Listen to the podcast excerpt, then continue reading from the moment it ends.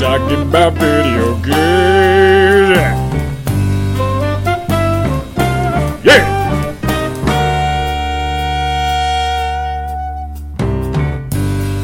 Hey everybody, welcome to the Namek vs. Sane podcast. This is episode six.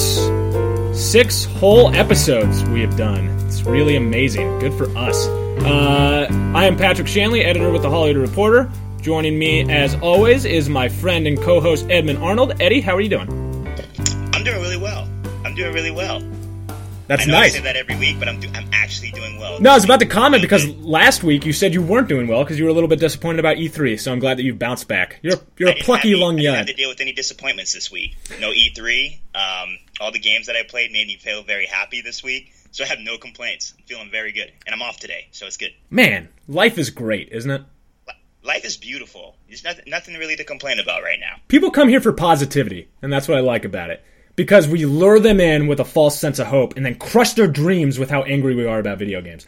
Uh, so we are in the week after E3. Uh, E3 is such a huge week, and now we're in this week that I thought would be like a barren wasteland of video game news. But a couple things happened this week, which are pretty big. A couple big things, yeah, which is really surprising because usually, you know, the weeks after E3 is kind of just dull, especially during the summer. It's usually a good time for everyone to clear out their back catalogs, get all those games that they bought this year completed. But man, there we had some big news stories this week. You would think people go into like a hibernation after E3, where like they block themselves out from the world and draw the shades, play video games, don't appear in public anymore. But no, flipping it on its ear is this week in games. Well, there was a pretty big announcement from NBC this week in regards to esports. Rocket League. So we talked briefly about Rocket League last week and how it was the greatest innovation that America has ever done. I think that's your exact words. And they're bringing it to NBC Sports. Uh, What? know, yeah, it looks like it is getting esports are starting to make a splash, my friend. That's a huge step forward. I mean, they're already on TBS, but NBC is a completely different animal. Sorry, Conan O'Brien. Yeah, and I believe I think uh, Injustice 2 is on TBS. Heroes of the Storm is on ESPN 2 right now. So NBC Sports is getting into the ring. They want it. They're going to be airing a two-on-two tournament with Rocket League August 26th and the 27th, and the winner will get hundred thousand dollars. Hundred thousand dollars for playing a video game. Absolutely, but you, well, probably fifty thousand because you're gonna have to split that with your partner. But yeah, there we go. Esports are, making a splash, my friend. It reminds me of MMA, which is funny to bring this up because of the news that was announced uh, earlier this week between Conor McGregor and Floyd Mayweather to see how far that sport has come. But remember MMA back in like un- unreal uh, in like 2002, 2001 when MMA was like in its it wasn't really its nebulous stages, but it was just starting to get on like a national stage. And look at it now; it's this billion dollar industry. Is esports going to be something like that? Possibly. Okay, when esports first started out, when I was in college, mm-hmm. so about 10 years ago is when you first started seeing the Spike TV and the G4 TVs playing like the Dotas late night. And I used to see that and I used to be like, this is going to die. This is going to die really fast. But it's gaining a lot of steam. A lot of people are supporting it. And these players are putting in a lot of effort to be good. So I. I'm on the fence. I believe that it has the right proponents. I believe the right people are behind it mm-hmm. to really push it into another stratosphere. Do you think? Here's my thing as a sports fan. I want to say real sports so bad because I played sports and I love the MLB and the NFL and the NBA and even the NHL to a degree. But those are athletes, right? Do you bristle a little bit at these video game players being called athletes? I, I do. Big time. I don't really enjoy it. I can't compare the top esports athlete to a LeBron James. I just can't. Maybe, maybe if they're more versatile. I, mean, I don't know. I have to do more research in it, but maybe if maybe I'd be impressed with um, an esports player who could dominate Dota, could dominate Injustice 2, could dominate across the board. Maybe that could be an equivalent to LeBron James, but I just can't. But look, I don't see making the comparisons to LeBron James or Kobe Bryant or Steph Curry.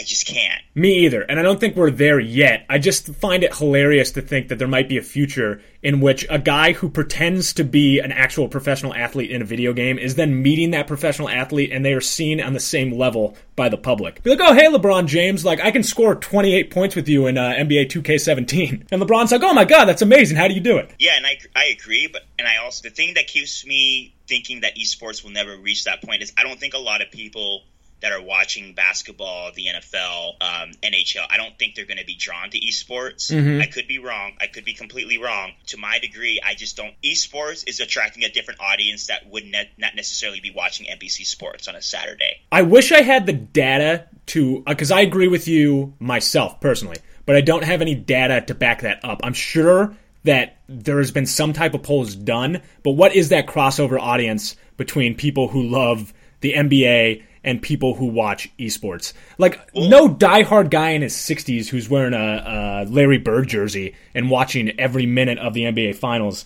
is most likely not watching a Dota tournament on TBS at one o'clock in the morning. Absolutely. But YouTube has completely changed the game. Because, you know, even when you're thinking about how we grew up, we used to read uh, reviews. We used to read reviews. We used to read about game previews. It's not done that way. People we used to read. I, I mean, I, that's how I grew up learning to read, is reading comic books and reading these video game magazines about these new... Vi- I'm, I'm not trying to be oh this and that but back in my day grew we grew up in the last generation reading print so i think youtube kind of came in changed the game which really makes e- which really helped esports jump off these young kids man, that's all they're doing. They're this, this, they're watching these things on YouTube. They're watching these things take off on mm-hmm. social media they're not sitting down and reading anymore. Yeah, and well, I mean, to that point, um, it was announced this week. I think it was yesterday. Uh, anytime at VidCon this week, the CEO of YouTube came out and announced that you 1.5 billion viewers monthly. Monthly, that's how many people are watching YouTube. I think the statistic also was that almost everyone who has YouTube or watches YouTube watches an hour of YouTube daily, every single day of your life somebody's watching an hour of that website. That's crazy. I, I, think to touch on your earlier point about what type of what type of audience is watching esports, I think that's what the bridge is going to be. I think it's going to be a lot of these younger individuals that you know, your 13 to 18 year olds that grew up watching these video games right. on YouTube. I think that's going to be your audience.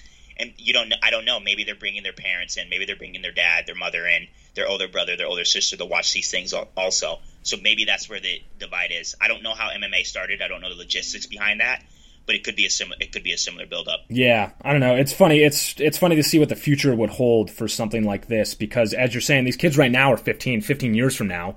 Let's look back at 2002 to now. So let's look forward 15 years to then. These kids are going to be in their 30s. They're going to be the consumers of these things, and their kids would have grown up possibly watching these things at that point. I don't know. I mean, if it's it's on the rise now, so who knows what the mountaintop's going to be? If it's on something like NBC, well, that's a huge step forward. Yeah, and I mean, and it's Rocket League and that's a great sport game to get into esports because I, I, think I saw an interview too from one of the NBC executives. He said they believe that the games is already the Rocket League is already close enough to sports to make it easy and entertaining for NBC's current audience, and he's absolutely right. right. You have the soccer elements, you have the basketball elements. It's already there in the game, so it's not that hard for me who watch if I watch sports and didn't really know video games to turn on this television, I would be able to get understand what's going on in Rocket League rather quickly. Right. It's not a hard game. Rather, if I'm going into Dota or Heroes of Legends, I'm like, what the hell is going on right now? What are these little minions? What are these characters doing? I, I won't get it. But Rocket League is very accessible to a, a large audience. I still have no idea what Dota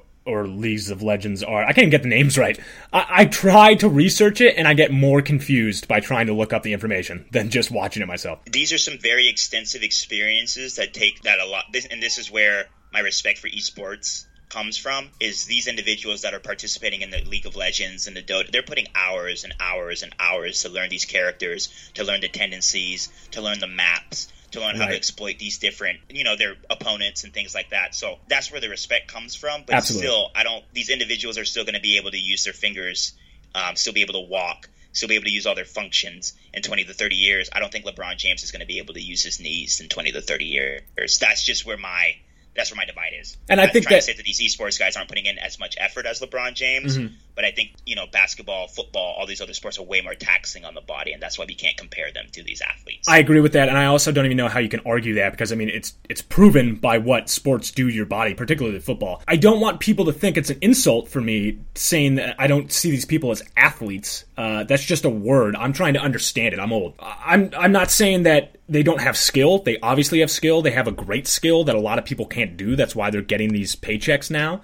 I think that a lot of time goes into it. But at the same time, it's just what you said. You are not sacrificing your body in its prime for my enjoyment in the same way that somebody like LeBron James or even Tom Brady, God, I hate him so much, is doing. So that's where I brush up against it. It's just it's literally just the word athlete. That's it. It's Right, like if right. you were the best was Bobby Fischer an athlete, the chess player? He was the greatest chess player who was around back then, but was he an athlete? Did anyone look at him and be like, "Oh, that's he's like Joe Namath"? Like, "No, they didn't." At least I don't think they did. I didn't live back then. Yeah, uh, you know, and like I'm like you said, I'm not trying to diss them or anything because I have I do have a lot of respect for esports players. I can't really, I wouldn't be able to do it. These guys are sacrificing their, you know, their well beings, their t- time with family, time with friends, and they're really putting a lot of time into mastering these video games. But I just don't think we can call them like I don't think we can put them on the same level as these other athletes. We should be calling them esports players, similar to your point with the Bobby Fischer, which is which I believe is a really good point. Yeah, I'm very smart. That makes sense. That you would agree with You, me. you have your moments. You really do have your moments. It'll be funny to see in like 15 years if podcasts still are around and the internet hasn't crashed. To look back on this and be like, look at how old we sounded. I can't. I hope we have like a little time capsule that we can put these podcasts in, so I can listen to them with my children and be like, "You see how smart your father was? Don't you test me?" Wondering like these esports tournaments at the end, if they're going back into their locker rooms or whatever they're going into, if they just have like a clamoring of fans. To your point earlier, I was at a party um, last week after E3. I might have mentioned this last week. Anyway, um, when we were there, it was a professional gaming party, and they had professional gamers show up. It's not at the point yet where people like recognize them. At least like regular people walking around, probably fans of esports would recognize these people. But they walked in like people recognized them. They had that swagger that like you see like LaVar Ball walking in with his son Lonzo. it was that type of action going on. That's interesting to me. That's really interesting to me. I just I want to know how long it's going to take for this to really pop off. I- Um, MMA, MMA was kind of like an explosion overnight, Right. So it'd be interesting. And esports has been like this slow build up for the last what maybe ten to fifteen years. So them jumping on NBC Sports, ESPN two, TBS. I just want to see who who else is going to get in the foray, and I just want to see how long it's going to last. Right. to me it seems like a fad. I'm going to go ahead and I'm going to make the unpopular opinion and say that it's a fad. I don't I don't see that it will have legs. It's but I could be very wrong. I've been wrong about probably 95% of the things I've said in the past, so I could be wrong That's about true. this as well. So I think it's on the cusp of either being what skateboarding was in the late 90s, where it seemed like it was going to be like this huge sport and then kind of slip back down to like a niche thing, or MMA, which was on the same cusp and has kind of tipped the other way, where now MMA is like a legitimate sport and has, in a lot of ways, almost supplanted boxing at this point. right. And I wonder what those um like the NBC Sports and TBS. I wonder what that's going to do to Twitch because most people that watch these esports go view by Twitch. Right. And I, I think Twitch is a wonderful platform, and I would really hate to see Twitch suffer because these cable companies, which have been jerking us around for years, are trying to get into something that's the latest fad. Yeah. So, And who knows? opinion- Well, here's the thing: Can NBC take Twitch down? Is Twitch has Twitch already cornered the market? Can NBC top Twitch at this point? So that's another battle so. that's going on. I don't think so either. yeah, I don't think so. Twitch is just so easy, so accessible. I love Twitch. That's you know that's right. When I do watch my esports, my one hour every six months, Mm-hmm. I will I will view it on Twitch. I so I don't know.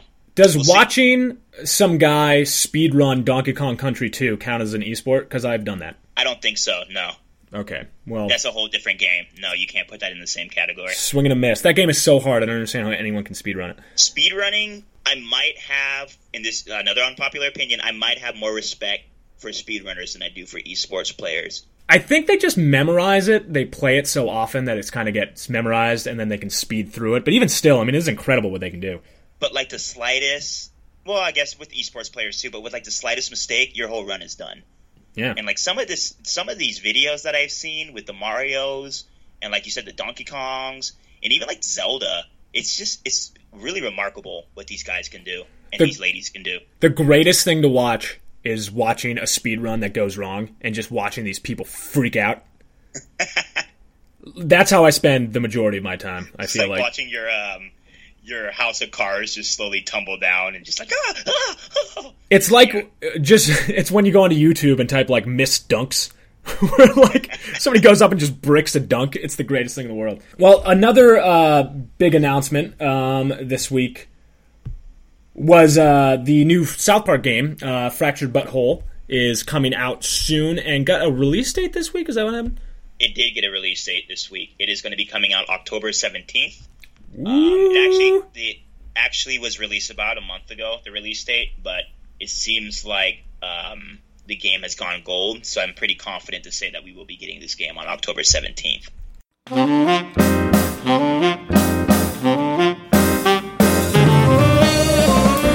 I had the opportunity to have an interview with Jason Schroeder, the game's director, uh, to talk about the game. I also had a chance to get my hands on it.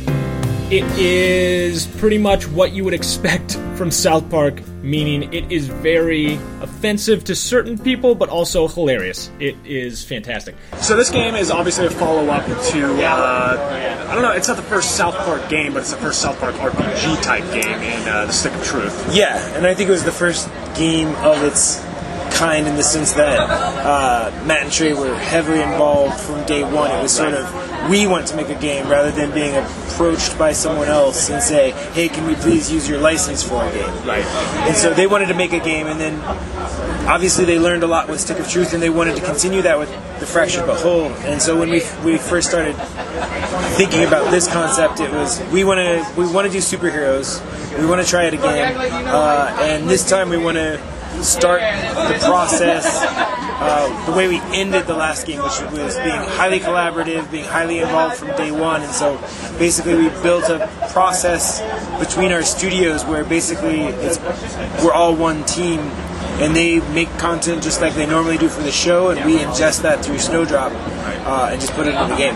Uh, coming off of that last one, was it easier going into this one having that previous information or having a working experience with Matt and Trey? I mean, I think just like anybody, like they learn from their experience, and, and Ubisoft learned as well. Is that like I think people loved the Stick of Truth because it was so authentic, and so there was never a doubt that this needed to be an authentic South Park product. Um, so it's just been about trying to make sure that, like, my job as uh, a game director isn't to necessarily bring a lot of new, innovative comedy. I'm, I'm trying to take what they do and say, how do I make that interactive? Right. How do I make sure that it makes it into the game and gets past ratings boards and all that sort of stuff? That's where I innovate. How was that process? Obviously, because even in this short demo, there's a bit of blue humor. okay.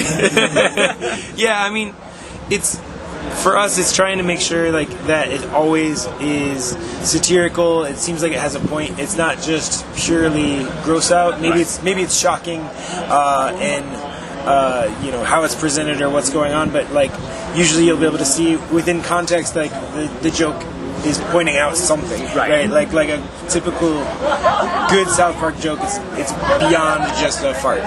Did you work on the plot or any of the uh, script with Matt and Trey, or is it all Matt and Trey on that end, and you guys handle more of the making it interactive, like you said? Um, it's, it's definitely collaborative. Like they have, they had a story in mind. They, I mean, they wanted the Coon and Friends. They wanted the Coon and Friends to care about franchise, and they had some ideas of. It'd be cool to do this kind of boss fight. It'd be cool to do this kind of location. Feels like something you might see in the Flash, or it feels like something you might see in a Batman movie, or something like that. So that's a good opportunity for us to make fun of something. And then it's also trying to make sure it feels familiar like the town because it's still the same town from the Stick of Truth. So like the neighborhood hasn't really changed that dramatically. But then uh, we needed to add kind of superhero-y locations. Right. So so that meant we needed a seedy part of town, and South Park happened to add uh, Shatipa Town recently, and, and, and so that's where the Peppermint Hippo and the Buca de Fagocini are, and so it could bring in a little bit more of the dark element of South Park. Uh, the gameplay has changed uh, quite a bit, at least in combat for sure. Yes. Seems to be souped up quite a bit from the last one. Uh, what did you guys look at to try and move it forward in that way? Uh, Trey plays a lot of board games, Okay. so so he he'd been playing. Uh, we had actually been playing Star Wars Imperial Assault together, and we are like, well, this is fun. so, but it was, uh, I think, trying to take the turn-based stuff that worked well from the last game, getting the movement stuff uh, in so that people felt like they were fighting in the same places that they were exploring, and the controls didn't necessarily change that much. You can still, you know, keep moving around with left stick, but now the kids are you know, they, they just like in the last game, this game, they they sort of declared these. Well, these are the rules of our little RPG. So we just have to respect these rules. Uh, you you're only allowed to move from there to there, and you're not allowed to take your turn until he does. And when the new kid evolves his time powers through his butt. He has time farts, of course. Uh, Why not? Why yes, uh, like that's when he can start actually manipulating that turn order. He can start manipulating time. Gotcha. In the last one, we got to pick our class uh, because it was based off a little bit like Game of Thrones and like traditional RPGs. Is there Yeah. any of that in this one? So, one of the things we liked about that was obviously Cartman kind of narrating over it, right? Right. Like telling you, okay, you're the, oh a thief. I see. Um, a ginger thief. That seems right. But it, it's like uh, for us. Cartman again is telling you about your backstory. Right. Uh, he's telling you about your class, but this time he's always trying to workshop your uh, superhero brand. He Okay. needs he needs you to be a marketable superhero. So he comes up with this backstory where, you know, uh, oh man, that night, despite your superhero power that awakened, you weren't in time to stop your dad from having sex with your mom. And it's like that was and it, and it scarred you for life. So like and each time he's like okay well this time like let's let's try it again this backstory kind of sucks and he says now you're a cyborg and you use those amazing cyborg powers and you still weren't in time and oh my god i'm sure that was really bad for you and so i think as you do that he, he lets you start multi-classing so you come out of these workshops with okay now i have cyborg powers but i still have those blaster powers i'm going to combine those and now i have two blaster powers and a cyborg ultimate ability and stuff like that and you can start to really create your own superhero Okay. Uh, in the cartoon, Coon is kind of a villain. Not part of the Friends, really. Uh, so is he's misunderstood clearly obviously. Yeah. Uh, is Eric one of the antagonists, or is he a protagonist in this game? Are you allowed Cartman is? Cartman. never, never stops. Uh, so he's what we showed last year, and, and it's still true that the kids divide at the beginning of this, like sort of the, the prologue. yes, the, although the superheroes are united in trying to save South Park, they are fractured in the sense that one group is trying to build a franchise uh, that's inclusive and more, maybe more Marvel-esque, and the other one is trying to build a franchise that's centered entirely around the Coon as its main and really only great hero. So, so I think within that becomes conflict, and of, of course, this Eric is naturally kind of a selfish kid, a little bit, tries to make things about himself. Awesome. All right, thank you so much. I appreciate it.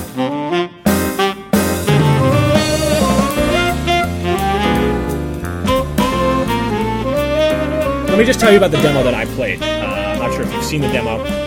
You are the new kid in town, just like you were in the Stick of Truth. You are tasked with going into the local strip club, which is called the Spearmint Hippo, I think is what it's called. Uh, you are there with Scott Malkinson, Scott Malkinson, who has diabetes. His uh, superhero name is Captain Diabetes. Yeah, that's great. You're tasked with talking to a certain stripper who is there. Her name is Classy. I can't go into why her name is Classy because it's a little blue for radio. And it is a lot of what you would expect from a South Park game. You get to throw your farts around. You uh, there's a lot of profanity. You have to make a disgusting gin and tonic to distract the uh, announcer at the strip club, and you put in a lot of unsavory ingredients into his gin and tonic. Whoa. Okay. okay. I'm it's sorry, it's hard to like tiptoe around what I can say on this and what I can't say. Anyway, it's hilarious. Uh, They they upped the gameplay a little bit from the last one. It's still that turn-based RPG style combat, but it has a different it has a grid now as opposed to just the one-on-one classic Final Fantasy way of fighting uh, in an RPG. So there's a grid, there's different moves for each character. You're obviously leveling up, you're collecting things, you're going around talking to different characters. It feels like a South Park episode, it looks like a South Park episode. Uh, I really enjoyed the time that I had on it. However, a lot of people did not, and there was some controversy about this game again, just like the last one. Yeah, because the gameplay. You have the first game, which was a turn-based RPG, kind of you know wrecking those old school Final Fantasies, Chrono Trigger. It kind of reminded me a lot of Chrono Trigger. Great game. Um, I was talking to my roommate last night, very intelligent video game person, um, and he was talking about how the developers from Child of Light, which was a indie release a few years ago, were also working on South South Park, and the gameplay was very similar. The turn base, you have a certain amount of time to you know hit your prompt button prompts in order to perform a certain move. It was all very similar. So they're stepping away from that, which I believe was their strongest part of the game. That gameplay was amazing, and they're bringing on a grid style Fire Emblem turn based kind of chess style match. Mm-hmm. And I don't know if I'm happy about that. I haven't played it like you have, But I don't know if I'm happy about that gameplay change because the gameplay in that first game was so fantastic. Why would you change it? Why are you so afraid of change? That's my question to you. I'm afraid of change because I don't know Who hurt you? First game, the way they had the RPG, the way they had the RPG engine, the way the gameplay mechanic, it just worked for the South Park game. Mm-hmm. This grid style chess Fire Emblem recruiting characters, I just I don't know if that will resonate well in the South Park world to me, as someone who grew up with South Park for the last what, fifteen years. Yeah. Oh my gosh. Well, I think it's been longer than that. It's been 18 years. Uh, yeah. Um, and you know, I watched this game from the start, or I watched this show from the start. So I just, I don't know. I'm a little, I'm a little hesitant about that gameplay change, especially when it was perfect. You know. Fair enough. I will say that when I got my hands on it, it felt tight. It felt fun. Uh, it was a little bit different. I felt it was an upgraded version of it. It reminded me. It's a weird example because it's not the same type of game. But the step up in the shooting aspects from Mass Effect 1 to Mass Effect 2, where it's like, oh, I can't even go back to Mass Effect 1 now because Mass Effect 2 is so much better. That's how it felt like with this one.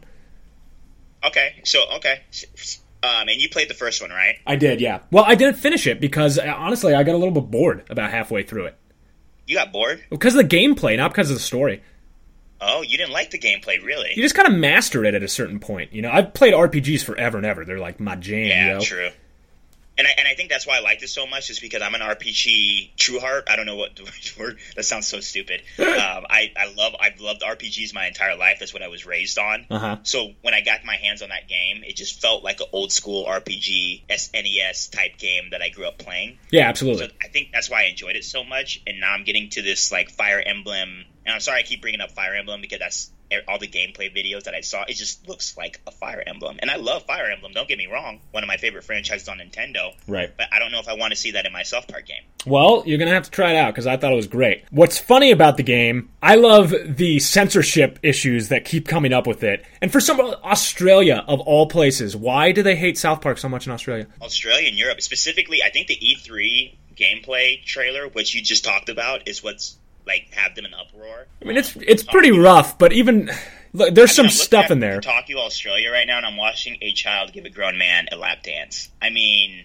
You get to control that lap dance, by the way. that's a little intense. Like, I'm all I don't like censorship in my video games. I'll be the first to tell you, but it makes sense. I love that after. oh, by the way, we were wrong. It's been 20 years since South Park's been on the air. Oh Af- my god. 20 years later, they're still able to get things censored. Like they are still pushing the envelope in South Park. They're, they're the best at what they do, though. They, they are the best at what they do. I think Matt and Trey are legitimate geniuses. I don't know how many geniuses there are, but I put them in that category. Them and like Lin Manuel Miranda are like actual geniuses. Whoa, that's a that's a very good list right there of geniuses. That's uh, it's good company to be in. Yeah, so yeah, you know, and you're back on the censorship. I think Australia censored the first game like intensely. Oh yeah, they did. I don't know what, that, that, and that bothers me because to me, that first game, the parts that I think they censored out were the best parts of that game. We're gonna get into spoilers right now, Right. but that sequence and when you're you get I don't know if you got to this part, but when you get like shrunken by the underpants gnomes and you have to go through your parents' bedroom while they're having sex, that's a very I, I think that's one of the scenes that made everyone that was censored heavily. Oh, that's And pretty that was one of the classic gameplay. moments Of the game. Who doesn't remember when that happened in the Mushroom Kingdom in the original Super Mario? I remember it vividly. Yes. My mom, my mom took all my video games out the room, and made, I didn't get to play anything for like years and years and years. I My- sat in a dark room. and just whittled little Mario figurines. But my favorite thing of how they censored it, I I hope they do this again if it ends up being censored. I imagine, I don't know, it must be really annoying to write something and have it get censored, but I'm sure it's par for the course for the guys at South Park at this point. When they censored it in the last game, in the Stick of Truth, for the Australian audiences, they flash to this screen. It says censored. There's a crying koala, and then there's a little message that describes the scene. Sorry, Australia, you're not able to play this section of the game, mate. The mate's not in there, but it should be. In this part, Mr. Mackey, Craig, Mr. Slave, and you have been abducted. They are bound to high tables, still able to still appear to be asleep, and are being thoroughly probed through their anuses. That to me, reading that seems worse than watching it, because now I have to imagine it. Yeah, it's, it's way worse, and that's where I just the censorship doesn't make any sense to me. Just put out put out the games, man, and like put out the games how that you intend to put them out. If you're offended by it, then don't buy it. It's rated mature. buy it. It's rated mature. Like and I, I don't get how the classification board works over in Australia because I'm God bless America. Australia. But I feel bad for our Australian brothers and sisters who just can't play these games in full. It, it's not fair. It's You're really out. Not fair.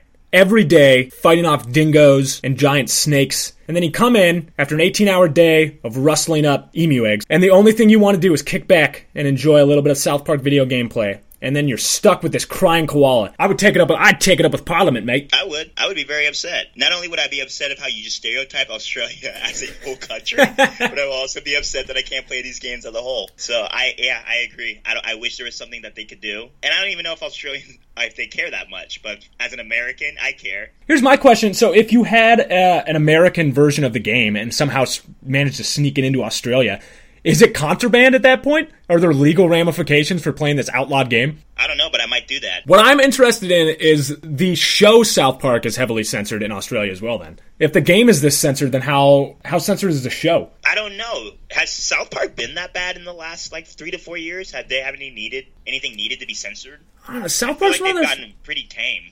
A little bit. I feel like the last step, uh, last season was a little bit tamer. That being said, it's tame for South Park. It's not tame for regular television. Yeah, that's true. Yeah, that's true. That's true. My thing with South Park is, and even in the short gameplay that I played, and in the interview with Schroeder, he talks about they're not doing jokes just to be crass. It's not Family Guy where they're just trying to offend you. South Park has a reason for making these jokes, and a lot of them are pointed at satire. They're pointing out flaws in our own system and our own world, and they do it in a very intelligent way even though it comes across as something very crass, and it is, it's blue humor. But it's smart. It's not done for the sake of doing it. It's done to make a point. I think, I think sen- do it in a way that's like, I, for example, there. Um, I hate saying this N word episode. I don't mm-hmm. like saying N word. I like saying the word, but for the podcast, thanks. Um, the N word episode was a very, very spot on portrayal of how we should be able to deal with the N word in modern times between black people and white people. I thought that was one of their best episodes. Very offensive. Right. A lot of people got upset with it, but I believe the NAACP at that time said, yes, this is absolutely right. Because I think the bottom line was Token was like, you'll never understand, so just don't use it. And then Stan was kind of like, yes, you're right. Yep. I get it. And that was the resolution. You know, not the best resolution in the world, but yeah, made sense. It made a lot of sense. So yes, they tackle these, these tackle these big issues in a very funny, offensive way. Mm-hmm. But I think they get a lot of good points across, even though I don't, I don't believe in their libertarianism. But they get a lot of good points across. I agree, and I think that they're not afraid to tread into ground that is taboo, uh, considered taboo by so many other people. I think that's an important thing to do. Honestly, I think you should be able to do that. Particularly here, I'm not from Australia. I don't know what their laws are, but you're free to do that in America. You're allowed to do that, and you should be allowed. You should be. Yeah, I, I mean, just, I'm looking at a list of banned and censored games. I mean, they have Blitz the League on here. Well, that game is filthy, filthy, here. filthy. They have Hotline Miami 2. What the hell is that? Uh, Hotline Miami was a indie game that came out that was very good. Hotline Miami 2 was not that good. Is that where you're was, Pitbull and you just walk around Miami and people are like, Mr. Worldwide? That's actually Hotline Miami 3. Oh, sorry. Okay. Um, I love that game. So Hotline Miami 2 is just, I can't remember the storyline because I just didn't like it. But I think you're a hitman or something. They banned all the postals. Saints Row Four is banned. Are the Grand Theft Auto games banned? Yes. Okay. Uh, Grand Theft Auto Three edited. Grand Theft Auto San Andreas edited. Grand Theft Auto Vice City edited. Grand Theft Auto 4 edited. I do not see Grand Theft Auto 5 on here. Here's my issue with it, and again, we're talking about a different country, so it's I, I don't know. I shouldn't even be able to talk about whatever their thing is. I don't live there. I have no idea what it's like. My problem is, as an American looking at it, is that they're rated for a reason, correct? All these games right. went through a board that rated it to decide who the audience for this game was. If it's rated mature, it is made for a mature audience. And if you were over the age of which they decided that it should be for you to be able to decide on your own if you are okay or comfortable with these things, then why would you censor it? I'm an adult. Why am I being censored? If I don't like it, I will put it down and stop listening to it. Or write a letter to the guys who made it and be like, you bastards. Yeah, I, I think the way it's set up is like they refuse to classify, they refuse to give a game classification, and if you don't give a game classification, I, I believe that you can't put it out. So I think they their board or whatever mm-hmm. gets these games, plays them, and then they have like a degree of which they rate them. And if they don't give a classification to it, they don't release it. And I could be wrong. If someone listening right. could correct us and let us know how this goes, please let us know because this is something I'm really interested in. Me too. And I would like to. This is uh, we should reach out then to somebody on the Australian rating board or someone who makes these decisions and see if we can get some answers about this. Just out of curiosity, honestly. Again, it, if you want to do it and you live in that country, but I'm sure there's a lot of people who are upset in that country who want to play these games uncensored. Yeah, but are they upset because it's been happening for them for so long? It could be like one of those things where they're just used to it by now. Who knows? I mean, this is a, this is a bigger topic than we can get into right now, but I think that there there should be some digging done to see exactly why, just to satisfy uh, satiate my own curiosity about it. Yeah, and I, yeah, I think you're right. I would like to reach out. I think we should explore this at a later segment. Yes, because this is something that's really interesting. One other big piece of news from this week, and this is something I'm personally excited about because, as you know, from our last couple podcasts, I'm a huge Dreamcast fan. Sega Forever was announced. Eddie, how much of your mind has exploded from this announcement? Not much. But yeah, Engadget reported uh, earlier this week, or actually yesterday, Sega Forever is going to be making Genesis games free on mobile. I don't think it's just Genesis. I, I believe I read somewhere that it's going to be everything as far back from the SG 1000 Mark One. How is that not system, exciting news to you? Game Gear, Genesis, Saturn, and Dreamcast. Uh, all of my dreams are coming true. So you'll be able to play these games. They will have ads. You can pay two dollars to play the game without ads. They say it's a retro revolution that will transfer players through two decades of gaming. You can play offline, you can save, and you can see your name on a leaderboard. And the first game that are gonna they're gonna be rolling out for this are gonna be Sonic the Hedgehog, great game, Phantasy Star Two, Comix Zone, Ooh. such a good brawler. Comix Zone is such a good brawler. Pick I don't know Comix Zone. Kid Chameleon. Love that game. Yeah, we are going to be playing our classic games on mobile, and I do not know how I feel about that, Patrick.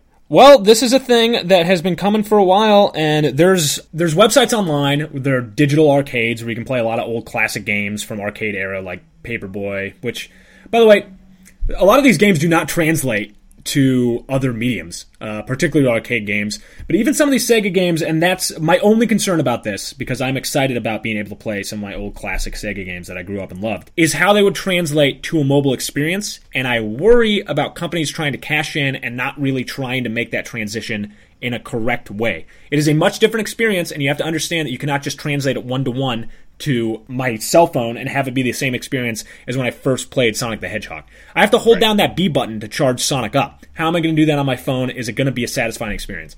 That's what makes me nervous, and I'm glad you touched on that point because that makes me very nervous. I don't know how it's going to look. I don't know what these button prompts are going to look like on my phone. I grew up playing these games with a controller, or I grew up playing with these games handheld. I don't like playing emulated games on my cell phone. I didn't like Jade Empire on my cell phone. I didn't like Knights of the Old Republic on my cell phone.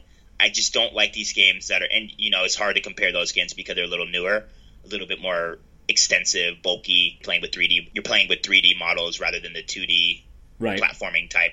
But still, I just don't. It makes me nervous because I don't like it. you just hate new things. Look at you. Even when it's old things packaged as new things, you're like, oh, change. I don't like it. I think we should be scared. I really think we should be scared, especially with this big push to mobile.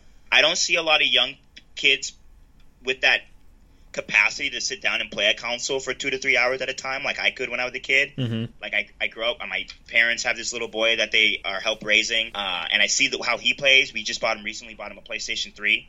Ooh. He can't play that game that that thing for longer than ten minutes. This is hilarious to hear you say that kids kids can't play video games as long as we used to play video games. It's like the complete opposite of everything you normally hear. I think it's a point that needs to be made more. I don't hear a lot of people making that point similar to like kids aren't playing games they're watching games on youtube right Go. and i think a lot of our generation is still pushing for the consoles but i think in the next 10 to 15 years the console generation is going to die i think it's all going to be moving to mobile especially with the way that these young people are playing video games and mm-hmm. it's that's this terrifies me it Mo- absolutely terrifies me. Mobile is huge, huge business. I interviewed uh, Chris DeWolfe uh, this past week. Chris Wolf was a co-founder of MySpace. Is now in charge of Jam City Games.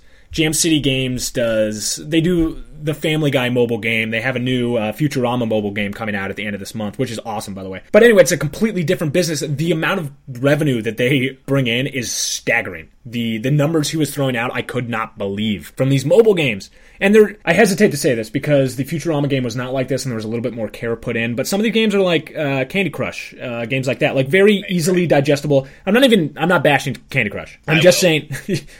I bash a little bit. It's not like a console game. It's not telling a story. They're really easily digestible. They're made to be played in like three minute increments while you're waiting in line at the grocery store. Yeah, absolutely. And I think that's why these young kids they can't play these games for a long time. They can't really engage in the stories like we used to be able to mm-hmm. because they're playing these like runner games where you're what is it temple run type games where you're only playing for like a short 15, 30 minute span, and then you can move on to your next game. Right. So yes, that it scares me, and yes, it's making a lot of money. To your point, it's making a lot, a lot of money. I think I re- remember hearing other podcasts, Bombcast specifically, talk about how the console generation is dying in Japan because mobile games are getting so big, Right. which is why you're seeing Nintendo slowly make that move to bring put out more of their like the Pokemon Goes, Super Mario Runs. Right. They have a Fire Emblem game out right now. So they're putting more of their big name franchises out to mobile because it's making so much money. Yeah. And we all know how the video game industry is. When they start making money, they start moving towards those trends. That's all business. Uh, let's talk about. We can bring about the South Park again. South Park did an entire episode on freemium gaming, and they had uh, it was the Canadian Devil who was doing it. Like they they demonized freemium gaming, and I agree with a lot of points they made. To be honest with you, So did I, right? I mean, you have those. I don't even know the names of these games because I try to put them behind me. But you know, you have those base building type games where you're fighting. I don't know the names of them. well, there's a million. Just- there's Clash of Clans, blah blah blah. There's there's There eight go. million of them, but There we go. So I just eh, okay, and I want to make a distinction too. I'm nervous about emulated games being brought over to the mobile phones because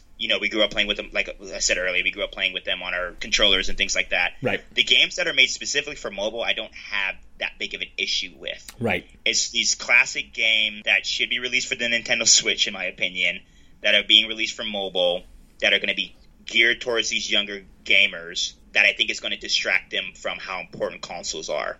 Ooh, I sound like an old man. Uh, but it's I think it's an interesting point, and I think a lot of the people who are the money people behind it are seeing well, like this is where the money is. You know, you're making a little bit more money from this than you would be, and it's it's less of a time investment. I'm not saying these people don't put time into their games; they absolutely do. But if you have somebody like DeWolfe who was already a multi multi millionaire before he decided to do Jam City and mobile games. This guy clearly understands business. He clearly understands where he's going to put his money to make more money out of it, and there's a reason why he chose what he chose. Yeah, good for him. I mean, you found an avenue to make a lot of money in. You found an avenue that really hadn't been touched on. So good for you, but just it just makes me nervous.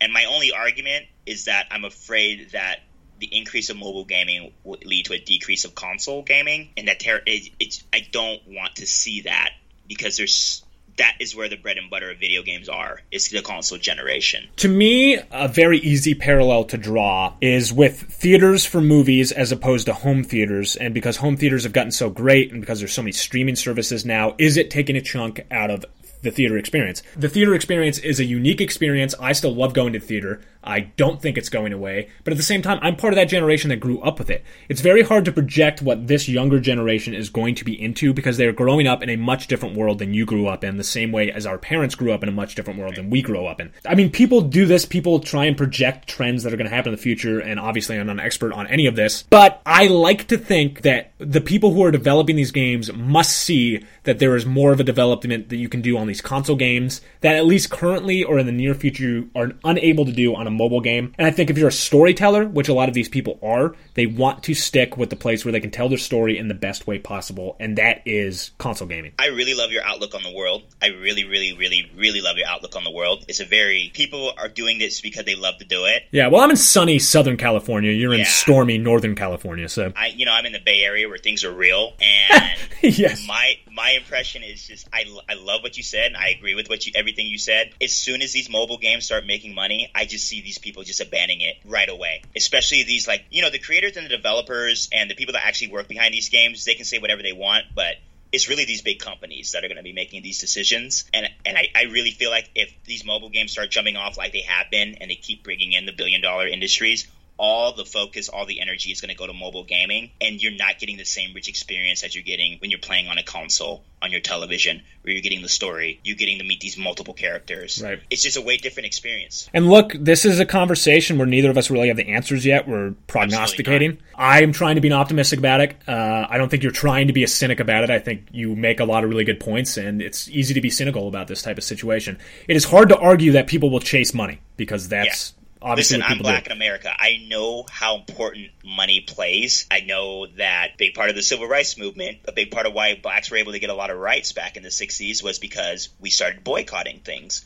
So, in my opinion, I think money motivates, especially these people that are making the moves in America. And again, I've said this point over and over again. If billions of billions of dollars are being generated through the mobile cultivation of these games, then I believe they're just going to abandon the consoles, especially if the consoles take a lot of money. Because these console games take a lot of money to build. Absolutely. I mean, Destiny is a billion dollar project. So, if you're able to put out, if Bungie is able to put out something at way less the cost and make 10 times as much as they can make on a Destiny, they're to do it. Let me let me spin it back this way as the Hollywood reporter. I am always looking at it through the lens of film or from a Hollywood perspective.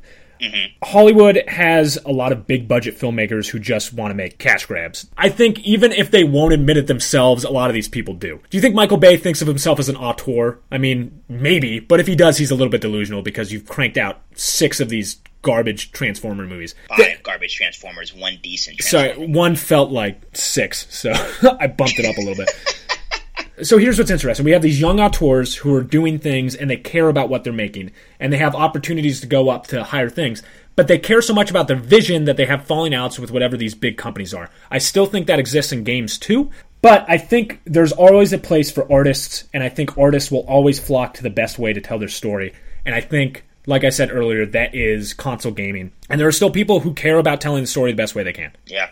Okay, that's a very good point. Again, this is all optimism point. and me just being like, I hope, I hope. Yeah, and I and I get it. I get what you're saying. I agree with what you're saying. But as a pessimist of the group, as a pessimist of the podcast, Namek versus makes me very skeptical, especially since there's so much money being made in these mobile games. Yeah, and I, I can't argue with that. I mean, there clearly is, and there's clearly a lot of people who are flocking to it. But yeah, we'll see what happens if it's a cataclysmic shift or if we continue to play awesome console games into the far future.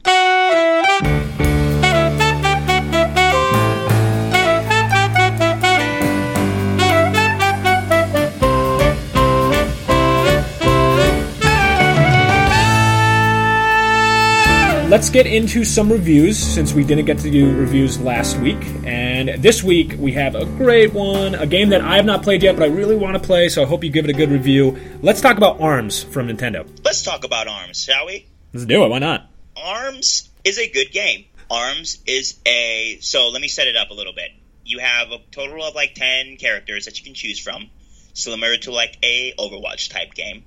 So you get these characters, and then you have to equip different types of arms that you use. And these arms, you have like you can use a boxing glove, you can use a gun, you can use a umbrella, you can use a little bird house that shoots out a bird. So they have a very various amount of arms. So you have one for your left arm and one for your right arm, and then um, they correspond with A and B. So that's how you do your punches. The game is very strategic. You are so think of this as like a one-on-one boxing match type. I kind of compare it to Fight Night in a way. Okay. A very cartoony like Fight Night. So most of the matches are set up one v one you, um, you have an opportunity to choose your arms. The opponent has an opportunity to choose their arms, and then you're going at it. I like I, I I'm pretty good at this game. I'm not gonna lie. Ooh. Um, so I esports like take the counter approach, the counter punch approach, whereas I'm always waiting for someone to punch me. I'm hitting that dash to the right, and then I'm sending out a punch. You can send one punch at a time, you can send two punches at a time, or you can grab them. I've been playing. Most of my experience has been on the Pro controller, mm-hmm. and I've been having a lot of fun. I've been having a lot of fun with this game. There's a lot of strategy that takes it. You can't just go in and keep pressing buttons over and over and over again, hoping that you can get in, because it does take an, a short amount of time for your arm to extend and for your arm to retract. So you have to be very smart on how you're placing these punches. You can miss your punches. Like I, am off, I'm often soaring to the far to the right, so you have to make sure that you're aiming your punches directly at the person. I thought you, you said you were good smart. at this. You have to find for the opening. Do you get to use the motion controls at all? Because that seems look. It I reminds it reminds me of Wii boxing a little bit when that first came out it, and it does feel like Wii boxing a little bit. I, I think I put maybe an hour into the motion controls. I'm not too look. Nintendo put out one of the best controllers that they've ever put out with this Nintendo Switch Pro controller. So it's very hard for me to play any type of game on the Nintendo Switch without using this controller since it's so good. Mm-hmm. The motion controllers, I think, if I got enough time to really get put some time into them and learn it, I think they would be the best way to play this game. I'm not going to sit here and lie. I really do believe that the motion controls would be the best way to play this game. I just don't want to do it. I want to play with this controller. It's just too good. You can't put it down. Yeah, it's and you know the game is not without its negatives. It's a fun, fun game. Some of the most fun I've had this year. But the game is lacking a lot of stuff. There's not a Such lot of game as, modes. Okay. I think there's only you have the one v one fight, you have the three all out brawl, you have basketball, you have volleyball, you have skill shot.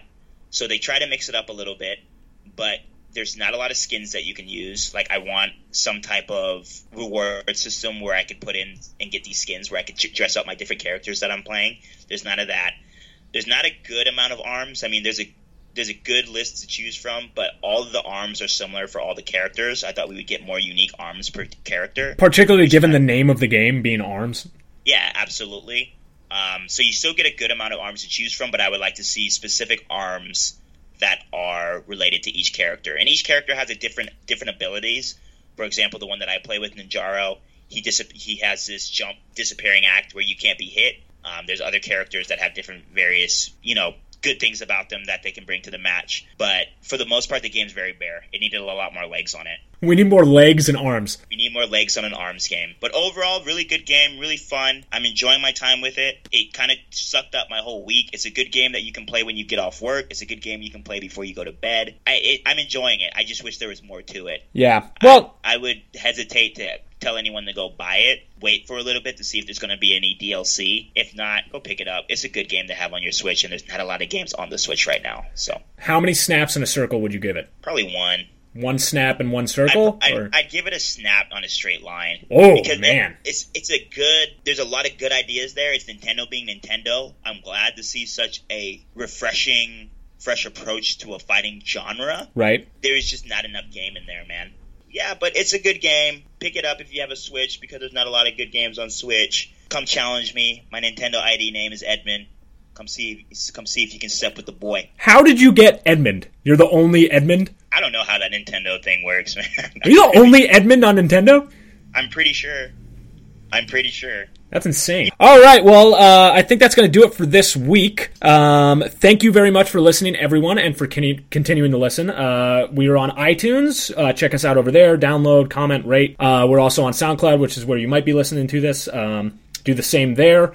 Uh, Eddie and I are on Twitter. Follow us there do all that stupid internet stuff that everybody is keen on. All the kids. Yeah, and I hate to be a begging person, but if you do listen to us on iTunes, please leave a review. We are we want to engage with the audience a lot more, so if you do comment, if you do anything like that, we would really appreciate it. And let me reiterate the contest from last week, which nobody participated in. I will give away a PS4 controller exclusive from E3 to the comment that I deem the best comment. Good luck to everyone. I did not create an account to steal that PlayStation 4 controller. So you all listening, you have another week. Eddie will do that. He's not joking. I will. I will. I don't. I have no shame, ladies and gentlemen. I have no shame. So yeah, big week this week. Uh, there's some indie games that were released. I believe Nex Machina was released for the PlayStation 4. I've heard that it was one of the better dual twin shooter games to come out. I am going to probably pick that up and play it this weekend. Mm-hmm. Also, the Steam sale is live. Watch your wallets, ladies and gentlemen. Watch your wallets. Happy um, summer. Happy summer. So, if you have Steam, if you're on your PlayStation 4, go pick up Nex Machina. I believe that's on Steam as well. Uh, a couple exciting announcements for the next coming weeks. We have some cool stuff coming down the pipeline. Uh, we have hopefully some stuff with God of War 4, the creators of that game. Uh, some Whoa. Final Fantasy 12 Zodiac Age news from the developers of that game. Whoa. Yeah, I know. And it gets even more exciting. We have some Marvel news, and we also possibly have a hopeful partnership going forward with some esports stuff. We touched on it earlier, and hopefully we'll get a little bit more insider information from esports. I'm also going to follow up on the Australia nonsense. That would be fun, yeah. And this esports partnership sounds exciting. Looks like I'm going to have to actually start watching esports. Do your so homework, Eddie. I'm going to start doing. I'm to start doing my homework. I might become an esports announcer, my friend. Ooh, that's what I want. That's what I want to see yeah. from you. All and right. yes, just a special thank you to everyone who's listening. Who's we have a couple people that have listened to multiple podcasts. We really appreciate you. Please leave us comments, questions, anything. We really want to engage with the audience, even if you want to yell at me for making an idiotic statement, I will engage with you in the next episode. I Par- promise. Particularly if you want to interact with Eddie, I promise you we will address your comments. Thank you, everybody. We love you. We love you. Talking about video games.